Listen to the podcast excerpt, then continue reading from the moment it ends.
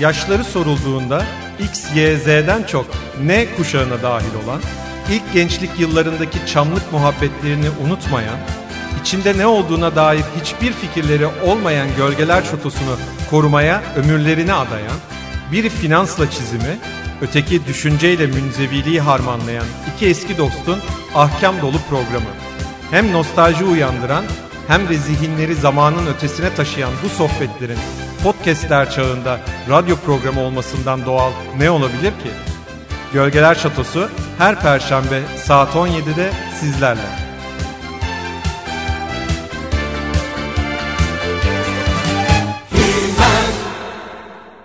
Can ne haber? Vallahi iyilik senden ne haber? İyi İstanbul trafiğini yaşattık sana da. Çok güzel yani gerçekten bu 5 sene içerisinde en özlemediğim e, noktası olabilir İstanbul'un. Sabah sabah bir noktadan bir noktaya gitmek bu kadar zor olmamalı. Ya evet senin talihsiz bir dak dakikana geldi tabii.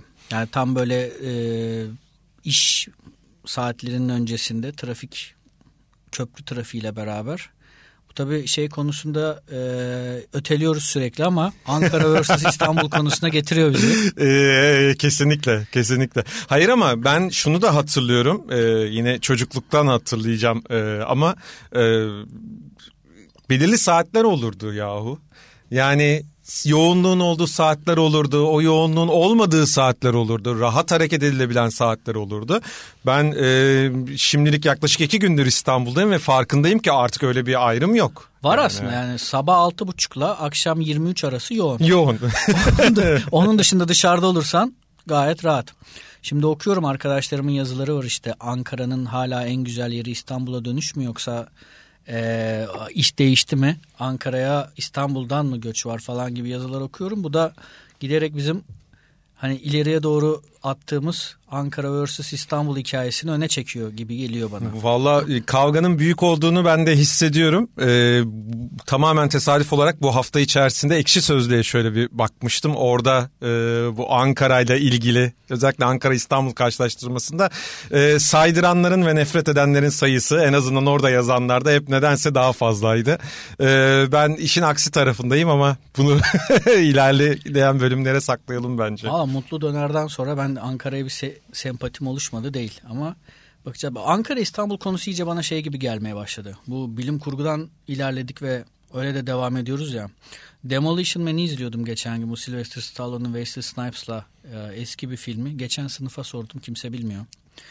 E, artık çok fazla o dönem e, izlenmiyor bıraktım hatırlanmıyor da. Bilinmiyor da. Bilinmiyor e, gibi bir durum var. Yani biz 60'lar 70'ler falan hala bir şekilde biliyoruz o Bu Wesley Snipes'ın dondurulup evet, gelecekte evet. tekrar çözündüğü ve Aynen e, o film. Tamam çok çok iyiydi. Bunu da şeyden kullandım ben. Enflasyon muhasebesiyle ilgili bir eğitim veriyordum ihracatçılar birliklerinden bir tanesine.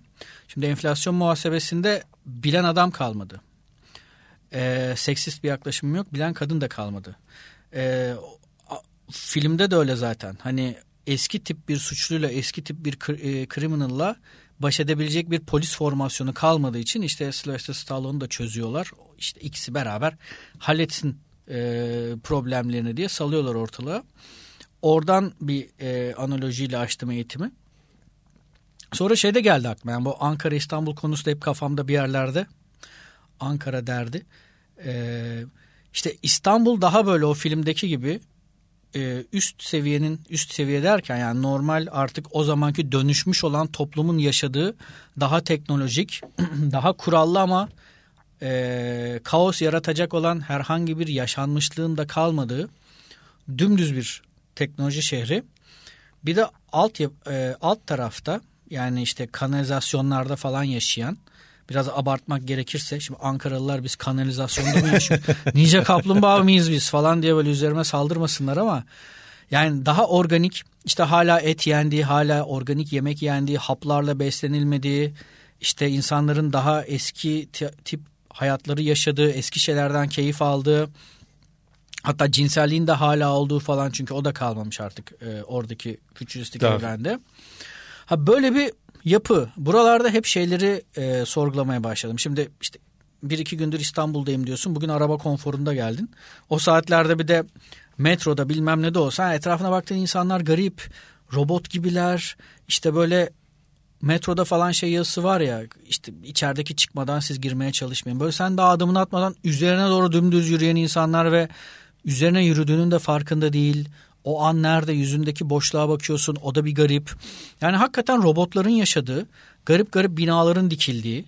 Bugün hatta şey esprisinde yaptık işte o Çamlıca'ya dikilen garip tipex. Büyük devasal tipex kalemi işte şeye benziyor Sauron'un kulesine benziyor falan gibi.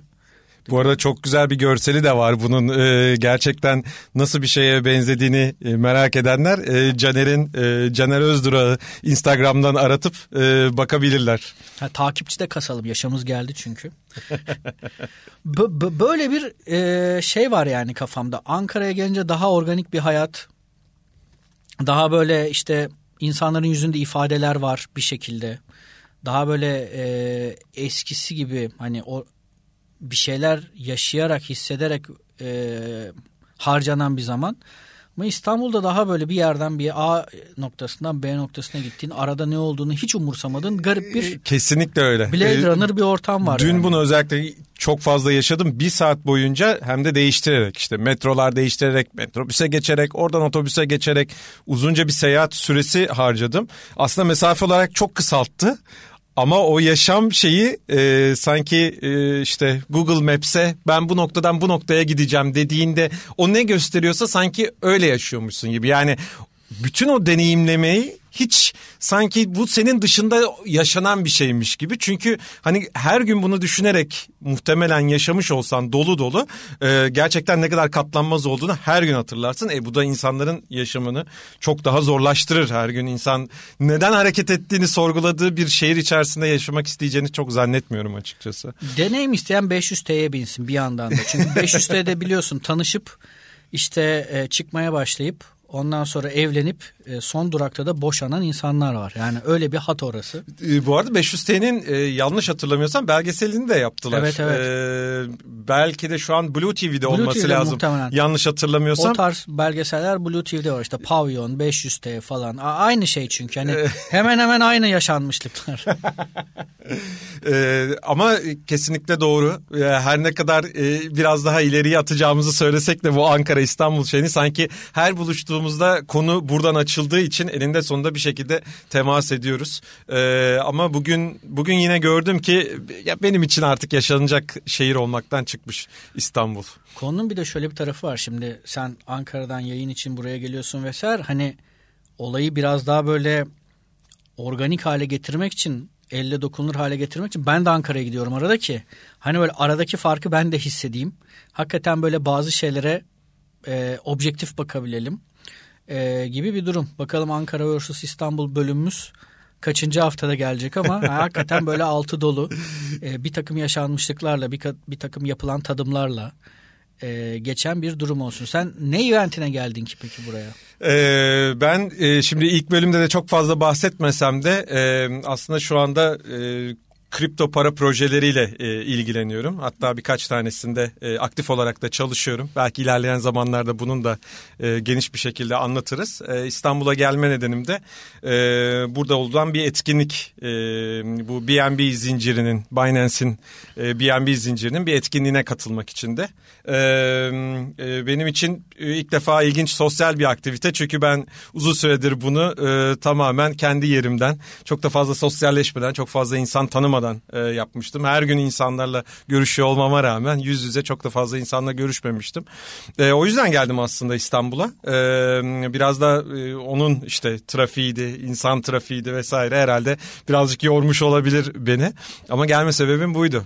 Var mı 8-10 çarpanlı bir altcoin bize söyleyeceğim. En anlamadığım halen daha söylüyorum yani en anlamadığım şey bu alsatçılar, e, yatırımcılar yani para olarak yatırımcı bu bambaşka bir alan yani. Benim için ben ben projenin kendisinin düzgün ilerlemesiyle ilgileniyorum açıkçası. E, hepimiz bunun teknolojinin için buradayız biliyorsun yani. Ya mevzu zaten hani teknolojinin bir parçası olan Bitcoin'in aslında her zaman olduğu gibi bu literatür de biraz böyle oldu. Şimdi yap- yazılan akademik makalelere de baktığın zaman finans makaleleri ekonomi makalelerini yutmaya başladı. Zaten 2008 krizine falan da baktığın zaman işte finansın ekonomiyi yuttuğu bir kriz o. Yani finansal ürünlerin e, çok böyle çığırından çıktığı. Ürünlerde problem yoktu. Kullanan da problem var. Kullanan kim? Kullanan kim? İnsan. İnsan ne? İrasyonel birey. Zaten ilk şeyin varsayımında insan rasyonel bir bireydir olduğu için komple paket Zaten oradan çürüyor. çürüyor konu da aynı hastalık blok zincir ve bitcoin konularında da var. Yani bitcoin altcoin'ler kaç çarpan yapar ne kadar para kazanırım bir hikaye. Aynı bizim Borsa İstanbul hikayemiz gibi. Diğer tarafta da ekonomi aslında burada bizim blok zincir olarak gördüğümüz dönüşümü sağlayan yani bir noktada bütün e, ekonomik dönüşümü de sağlayabilecek olan, bütün üretim şeklini değiştirebilecek olan, değiştirme olasılığı olan bir teknoloji. Şimdi biz işte e, bilim kurguya da Turist Ömer uzayda evet. platformundan bakan bir ülke olduğumuz Evet. için hani konuya da altcoin'den girme olayımız bambaşka. Kompüter bunu bize kom- hesapla. Ee, çok doğru. Ee, fakat orada şunu söylemek isterim en azından. Ee, ekonominin dönüşümü senin zaten sıklıkla hem yaşadığın hem içinde olduğun hem de e, farklı mecralarda dile getirmeye çalıştığın konulardan bir tanesi. Ee, şimdi e, biz buraya gelmeden önceki sohbetimizde acaba Caner Ankara'ya geldiğinde nereleri dolanırız diye e, konuştuğumuzda... E, Örneğin Ulus'ta e, Türkiye İş Bankası'nın bir müzesi var. Eski ilk e, genel merkezlerini şu anda bir müze olarak kullanıyorlar ve müzeye girdiğin zaman ben e, iki kere ziyaret etme şansım oldu. E, bir tane yerini tamamen e, örneğin kumbaralara ayırdığını görüyorsun. Şimdi kumbara ne o zaman için? O zaman çocukları için ve bizim çocukluğumuz için de çünkü Tabii artık yavaş yavaş bankacılık sistemi e, 90'larda oturmaya başlamıştı. Dolayısıyla mevduat çekme vesaire için e, çok da fazla e, bu tür en azından şeylere gerek yoktu. Ama o zamanlar için mevduat nedir? Nasıl açılır? Bankanın sonuçta bir şeyi olması lazım, sermayesi olması lazım. Onları nasıl toplar vesaire diye düşünülürken görüyorsun ki işte bu kumbara kumbara kampanyaları. Sadece çocuklar için de değil tabii ki. Büyükler için de. Yani o paranın biriktirilip o biriken paranın bir banka sermayesi olarak kullanılması için nasıl model yapıldığını, bunların nasıl reklam edildiğini falan çok net görüyorsun. Şimdi o zamanların çocukları için e, herhalde artık bankacılık sistemi çok yerleşmiş ve oturan bir sistem. Yani artık biz pek çok şeyi hem de internetin de hızı sayesinde çok da rahat gerçekleştirebiliyoruz. Fakat o zamanlar yani bırakın işlem gerçekleştirmeyi bankacılık faaliyetlerinin bile ne olduğunu çok da fazla insana anlatabilmek için işte böyle kumbara şeyleri e, e, pazarlaması e, veyahut da farklı reklamlar kullanılmak zorundaydı. Şimdi ben o yüzden kriptoya en azından kripto paralara baktığımda e, şu anda yaşadığımız dönem e, bayağı e, bu Amerika'daki altının ilk nehirlerden çıkarıldığı zaman hani onu götürecek bir bankan bile yok. Ne yapacağını bilmiyorsun. İnsanlar birbirlerini vuruyorlar, öldürüyorlar. İşte orada elekten daha çok geçmiş olan altını kapabilmek için böyle bir tamamen işte vahşi batı değil mi? Wild Wild West ortamı tamamen. Ee, kripto şu anda henüz o aşamasında. Bunun e, ilerleyen zamanlar içerisinde tıpkı bir bankacılık sistemi gibi de facto bir şeye dönüşebilmesi için çok fazla hele ki oturmuş sistemlerin çok fazla dönüşmesi lazım. Bunun henüz ben çok başında olduğumuzu düşünüyorum. Bunun çok daha fazla yolu var. Ama dediğim gibi zamanının kumbara kullanan çocukları şu anda kumbaradan haberi bile yok. Daha doğrusu kullanmıyoruz günlük hayatımızda. Ee, muhtemelen bizim için de daha yeni yeni bu girdiğimiz kripto piyasası ve kripto paralar belirli bir süreden sonra herhalde de facto hayatımızda olacak ve bu zamanları böyle bir hikaye gibi e, yad edecek e, gelecekteki insanlar. Abi kumbara benim için Vakıfbank'ın robotudur. Geçenlerde tweet de attım ben. Şu retro kumbarayı geri getirin diye.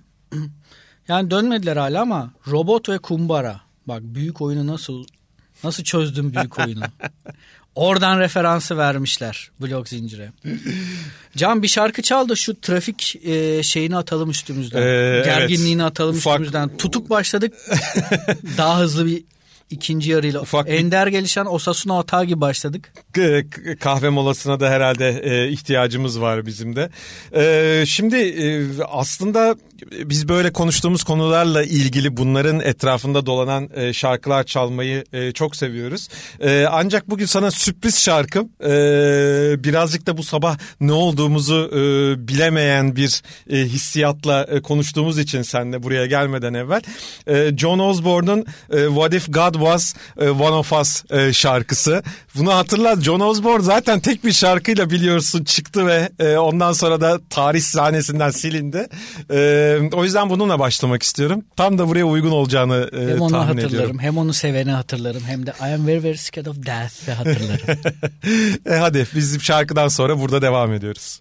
So one of these nights and about twelve o'clock, this old world's gonna reel and rock.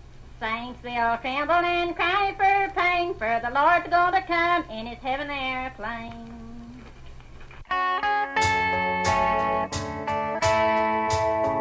If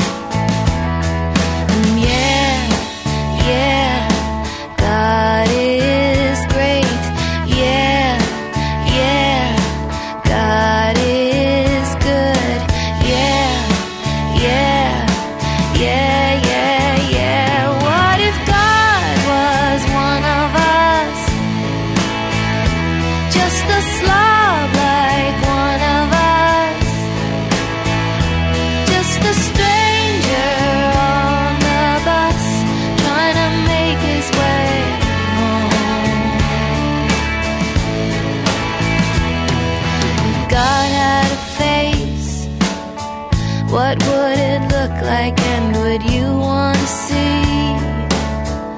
If seeing meant that you would have to believe in things like heaven and in Jesus and the saints and all the prophets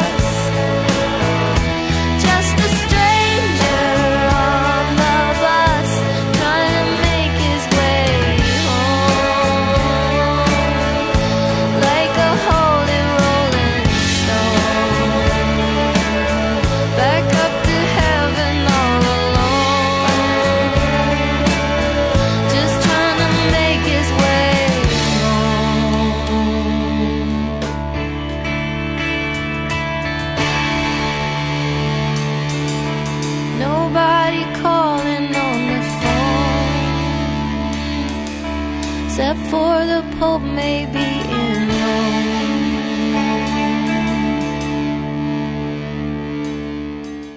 Evet, yeniden e, hep beraberiz. E, Tanrı'nın bizden biri olup olmadığıyla Tanrı'nın e, yok olduğu, e, Nietzsche'nin Tanrı'nın yok olmasını ilan ettiği e, bu zaman dilimi içerisinde halen daha aynı kafa karışıklığıyla yaşamaya devam eden e, varlıklarız herhalde e, sokakta. E, birazcık e, kahvemizi içip kendimize geldik e, herhalde. E, dolayısıyla kaldığımız yerden de devam etmek istiyorum. Galip Tekin bu arada süper bir çizmediği hikaye var öyle. Biz Galip Tekin'den çok bahsettik. Geçen Bölümde programda biraz bahsedemedik falan. Evet. Ee, insanın Tanrı'yı vurduğu bir hikaye var aklında. Bir türlü de çizmiyor ama inançlı bir insan olduğu için. Ve işte teknik olarak hani insan nasıl Allah katına gelecek ve hani silahı nereden bulacak ve onu nasıl e, öldürecek ve nasıl hani ilerleyecek bu hikaye tam kafasında oturtamadığı için çizip bitirmiyor röportajda söylediği kadarıyla ama öyle de enteresan bir hikayesi var. Bu zaten şeylere de bağlanıyor işte. Yine Matrix'ten bahsettik ilk bölümlerde. Oradaki tanrı kim? Simülasyonda mı yaşıyoruz? Ki geçenlerde bir fizikçi, e, fizik profesörü çıkıp evet simülasyonda yaşıyoruz deyip bizi e, mutlu etti. O çok büyük şeylerden bir tanesidir. Halen daha en e, bu konuda e, en can alıcı sorulardan bir tanesi bu simülasyon meselesi ya da yani biliyorsun sonuçta insanlar kendini ve yaşadığı dünyayı, hayatı anlamlandırmaya çalışmakta pek çok e, keşifler bulmuş diyeyim. E, dinler çıkmış ortaya veyahut da e, hikaye süreçleri de yaşamışlar. Ondan da bahsettik. E, hikaye anlatıcılığından. Yani bütün bunların hepsinin birbirine eklemlenmesiyle, e, koca külliyatların oluşmasıyla bugüne kadar gelen aslında bir insanlık tarihi de var. Sözel bir tarih tabii ki bu. Kimisinin yazıya daha sonraları döndüğü ama daha çok insanların yaşadıklarından, tecrübe ettiklerinden, birbirlerine aktardıklarından yani bu büyük aktarım e, zaten herhalde en önemli şeylerden bir tanesi. Bizim de burada yapmaya çalıştığımız hani aklımızda kalan parçalar, e, geçmişi geleceğe taşımanın e, en büyük sebeplerinden bir tanesi bu taşıma zincirinin içerisinde bir yere konumlanabilmemiz herhalde. Ee, acaba ölümsüzlük de bu mudur diye sorayım sana. Ölümsüzlüğü bilemedim de e, aktarım dediğin hikaye aslında merkeziyetsiz yapıya çok benzer bir şey. Komünel bir aktarım karşılıklı ve komünel bir birbirini validate etme durumu. Buradan da aslında biraz daha konu şeylere gidebilir. İşte devlete gerek var mı? Kaos olmadan nasıl olacak? Aa, bu şekilde olacak Antropologlar falan böyle saç baş yoluyor. Bunlar ne anlatıyor ne söylüyor? Bu kadar insanlık var, yaşanmışlıklar var. Evet e, serbest çağrışımla ama bu merkezi zaten merkeziyetsizleşmenin de belirli merkezi odaklar oluşturduğunu zaman içerisinde e, hem görüyoruz hem de göreceğiz. Görmeye devam edeceğiz. E bütün kavga bunun üzerine zaten. Şimdi işte yeni yapılmaya çalışılan regülasyonlar hani merkezi bir yapının merkeziyetsiz bir yapıyı kontrol altına alması zaten başlı başına bir oksimoron. Çok havalı bir tabir bu. Geçenlerde Cevdet Hoca kullandı. Merkez Bankası toplantısının sonunda. İnfial oldu böyle oksimoron ne demek falan diye. Ama konu hakikaten değişik. Yani burada e, belki ileriye de bir yine foreshadow olur ama bu düzenlemeyi aslında bir e, yapay zeka var olsaydı da o kendi kendini regüle etseydi daha mı iyi olurdu? İşte insanların korkuları veya yapıların korkuları, enstitülerin, devletlerin, kurumların korkuları olmadan tam böyle textbook ne gerekiyorsa kendi kendini regüle eden bir yapay zeka mı olmalıydı? Olabilir mi? e, ayrı bir konu. Bunu herhalde bir sonraki bölümde biraz daha çalışıp geliriz bununla ilgili. E, muhtemelen öyle olur. E, ama gerçekten de önemli. Özellikle bu yeni yönetim artık yönetişim mi? E, öyle de söylüyorlar zannedersem. Bu işin sadece tek bir e, odak noktasından e, hiyerarşik bir düzenle aşağıya kadar inen yapılanmadan daha çok işte daha çok birbiriyle ilgili birbiriyle ilgili olan alanların daha çok birbirine yaklaştığı hiyerarşik dikey bir e, yönlenmeden daha çok daha böyle yatay e, daha işi odak yani işin bitmesine kaliteli bir şekilde bitmesine odaklanan yeni yeni sistemlerde tabii ki çıkıyor sürüyor halen daha. Bunu deneyen şirketler de var. Bunu e, bunun için kafa yoran e, açıkçası e, bazı yazar çizer takımı da var. Ve önemli önemli çıkarımlar oluyor ama bunların çoğu henüz tabii ki yani e, şimdi bizim etrafımızda her şey çok hızlı gelip geçiyormuş gibi hissediyoruz kimi zaman. Her şey çok hızlı oluyor e, gibi hissediyoruz ama bu büyük değişimler bazı e, kırılımlar açıkçası o kadar da hızlı değişmiyor. Değişse de günlük hayatımızda biz bu değişikliği çok da fazla hissedemiyoruz. Bunun da farkında değiliz açıkçası. Dolayısıyla hep her şey böyle öyle bir şey olacak ki Ondan sonra o gelecek her şey e, tamamen şu anda yaşadıklarımızı değiştirip bambaşka bir düzeye götürecek bizi. Aynı işte az önce sen İstanbul'u tabir ederken fütüristik bir şehir e, tasvir etmiştin hepimize. E, fakat e, belki de zaten o fütüristik şehrin e, de doğru giden yolculuğun nihai noktasına varmadan biz zaten şu anda yaşadığımız o küçük küçük değişimlerle, küçük küçük şeylerle oraya doğru giden yolu kendimiz çiziyoruz. Yani hem değişimin içerisinde onu etkiliyoruz hem de belirli bir değişim noktasına doğru gidiyoruz. Bunu içinde yaşarken hissetmek e, o kadar kolay olmuyor. Bizim bunun hissedecek veya düşünecek e, aletlerimiz de çok yok galiba. Ne demek istiyorum? Turist Ömer Uzayda'dan bahsettik. İşte orada da kompüter falan diye konuya giriyor ya. Aslında çok iyi bir noktadan başlamışız. Yani kompütöre bilgisayar diyerek bu işi düşünme diline yani kendi konuşma dilimize ve oradan da hani dil sonuçta e, düşünmemizi sağlayan e, temel öğelerden birisi. İyi düşünmeye başlamışız aslında. Yani bu bilgisayar, kompütür ne iş yapar? Bilgisayar. Bunun da mucidi dayımdır bu arada. Yani şey gibi olmasın o dizide var ya patladı gitti falan gibi hakikaten IBM'de çalıştığı dönemlerde o sekme tuşunu falan da öyle nasıl yapıyorlar sözlükten alıp tek tek onları ilintilendirmeye çalışıyorlar yani şimdiki gibi işte ChatGPT'ler bilmem neler işte Google Translate'ler falan yok. Aslında bu süreçleri yapay zeka veya işte otomatize ederek yapmanın ciddi anlamda düşünmeye ve öğrenmeye negatif etkisi var.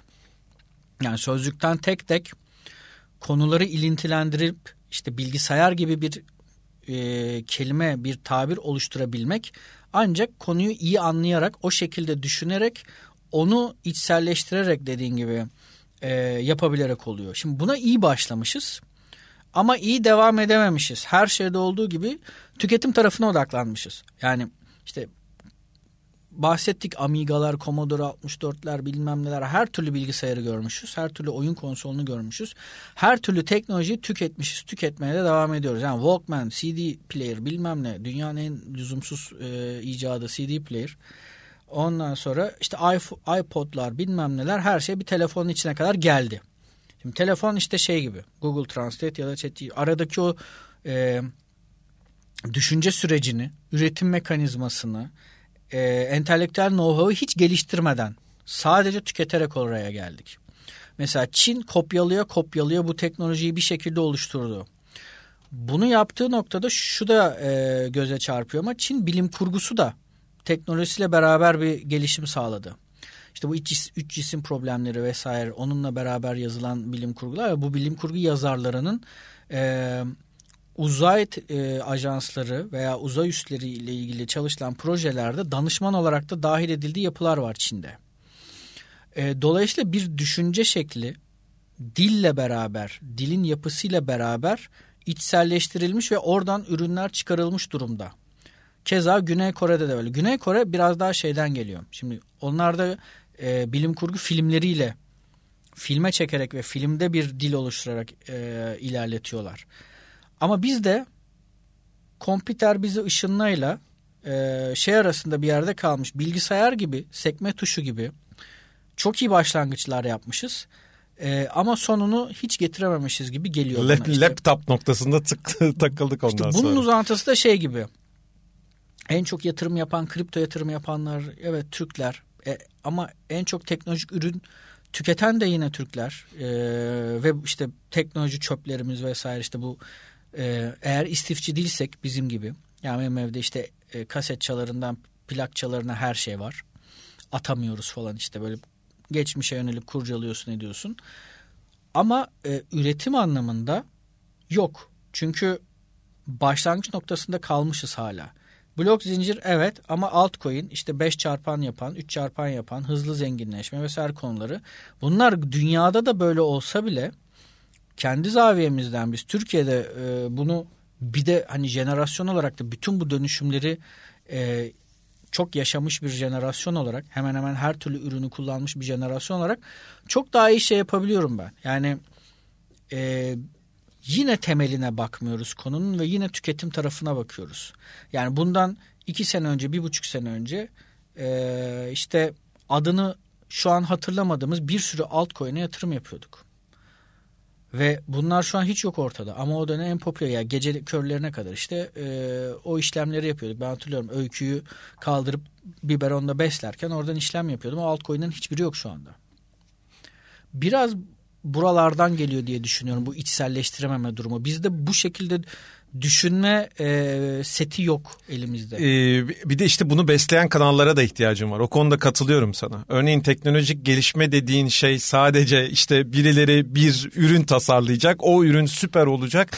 İnanılmaz etrafta satacak, pazarlanacak ve biz bundan çok para kazanacağız. Hep sanki başarı öyküleri bu şekilde yazılıyor gibi. Halbuki bu bir e, beslenme e, meselesi. Bu oraya doğru giden yolda ne kadar çok elinin altında malzeme varsa takip ettiğin tabii ki ne kadar çok o kültürle beslenebiliyorsan e, o zaman ortaya çıkan şeyler. Yani başarı öyküleri şimdi Tabii herkesin çok e, okumayı ve izlemeyi sevdiği şeyler başarı öyküleri ama aslında o başarı öykülerinin arkasında yaşanan başarısızlıkların bir toplamını bakıp onlar anlatılsa ve neler yaşandığını oradaki e, sıkıntılar, oradaki problemler birazcık yansıtılsa sanki birazcık daha gerçeğe yaklaşılacak gibi. Bu özellikle bilim içinde çok fazla geçerli. Hep böyle büyük büyük e, bildiğiniz, ismimizi duyduğunuz e, meselelerin hep nasıl o noktaya gelip de başarılı olduğunu görüyoruz. Halbuki o noktaya gelene kadar yaşanan başarısızlıklar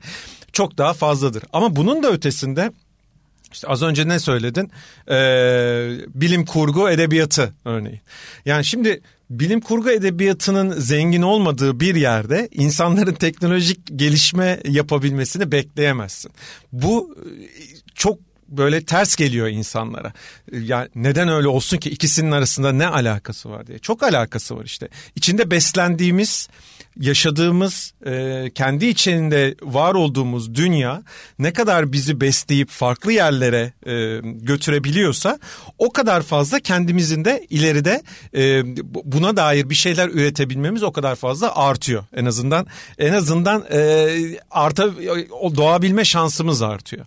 E, e, programın başında e, işte bir saatlik yolculuk yapıyoruz ama işte zombi gibi herkes robot gibi bir yerden bir yere gidiyor e, diye şikayet ediyorduk. Niye şikayet ediyoruz? Sadece kendi yaşadığımız için değil. Bu deneyim azalma süreci, bu sadece kendi içerisine kapanıp belirli yerlerden küçük küçük doneler alıp da kendini geliştirememe meselesi. Bir noktadan öteki noktaya seyahat etmenin sadece işte etrafındakileri görmeden o süreyi geçirmek zorunda olduğun bir zaman dilimi haline gelmesi bütün bunlara birazcık ket vuran şeyler. Dolayısıyla birbiriyle e, bağlaşık, bağdaşık meseleler. Ee, ama yani umuyorum ki e, böyle olmayanlar da var bu arada. Sanki çok karanlık bir tablo çizmişiz de bunlardan başkası asla yoktur anlamına da gelmesin bu. Tam tersi ben e, bahsettiğimiz dünkü toplantıda gittiğim zaman da gördüm.